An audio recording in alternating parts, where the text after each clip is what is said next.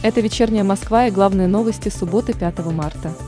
Президент России Владимир Путин пообещал в ближайшее время объявить новые шаги по созданию в стране единой стройной системы поддержки семей от этапа беременности до достижения детьми 18 лет.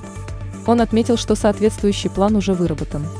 Кроме того, Путин сообщил, что правительство работает над расширением мер поддержки для бизнеса. Выходом из текущей ситуации может быть максимальная экономическая свобода бизнеса. Авиакомпания «Аэрофлот» с 8 марта приостанавливает все рейсы за рубеж. При этом самолеты будут летать в Белоруссию.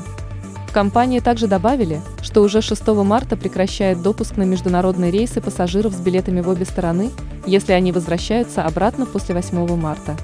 Москвичи до 13 марта получат платежные документы за февраль по оплате жилищно-коммунальных услуг с учетом корректировки начислений за отопление. Корректировка проведена для сдерживания прироста платы для жителей за отопление после холодного зимнего периода. Тренинг-центр инновационных хирургических технологий заработал на базе городской клинической больницы номер 67. Торжественную церемонию посетил мэр Москвы Сергей Собянин. Глава города отметил, что центр оснастят передовым оборудованием. Помимо этого здесь будут работать высококвалифицированные специалисты. Общая площадь здания составляет полторы тысячи квадратных метров. В центре предусмотрены помещения для хранения и заготовки биологического материала, тренинговый зал для хирургических технологий и лекционные кабинеты. Самой читаемой московской новостью 5 марта по версии новостного агрегатора СМИ-2 стало сообщение о том, что в Москве и в Подмосковье в ближайшие дни ожидается похолодание.